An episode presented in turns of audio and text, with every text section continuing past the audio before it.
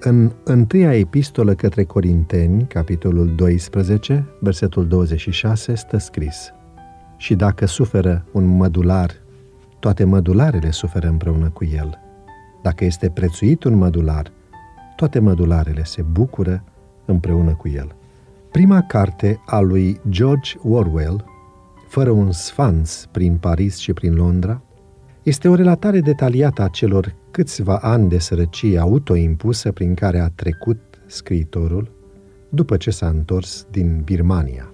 Aflat în căutarea propriului sens în viață, Orwell respinge societatea respectabilă și experimentează ca voluntar viața săracilor, trăind în cămăruțe lipsite de orice confort, spălând vase în bucătăria vreunui hotel sau învârtindu-se printre cercetorii Parisului.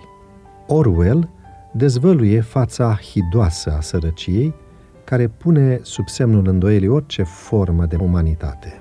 Descoperi că un om care a trăit fie și o singură săptămână cu pâine și margarină nu mai e un om cu adevărat, ci doar un stomac și câteva organe adiacente, scria el. Trăind printre ei, scriitorul a descoperit că oamenii nu erau cum îi schițase în mintea lui. Puțini dintre noi suntem lipsiți de prejudecăți, așa cum ne-ar plăcea să credem. Este nevoie de efort pentru a depăși ideile preconcepute și de a deveni gânditori mai flexibili. Manifestarea empatiei presupune renunțarea la prejudecăți. Orwell s-a identificat cu oamenii pentru că a ales să fie printre ei pentru a-i cunoaște. Domnul Hristos s-a identificat cu poporul său trăind printre oameni, ascultându-i, suferind pentru ei și ajutându-i. Biserica este chemată să acționeze ca un organism viu.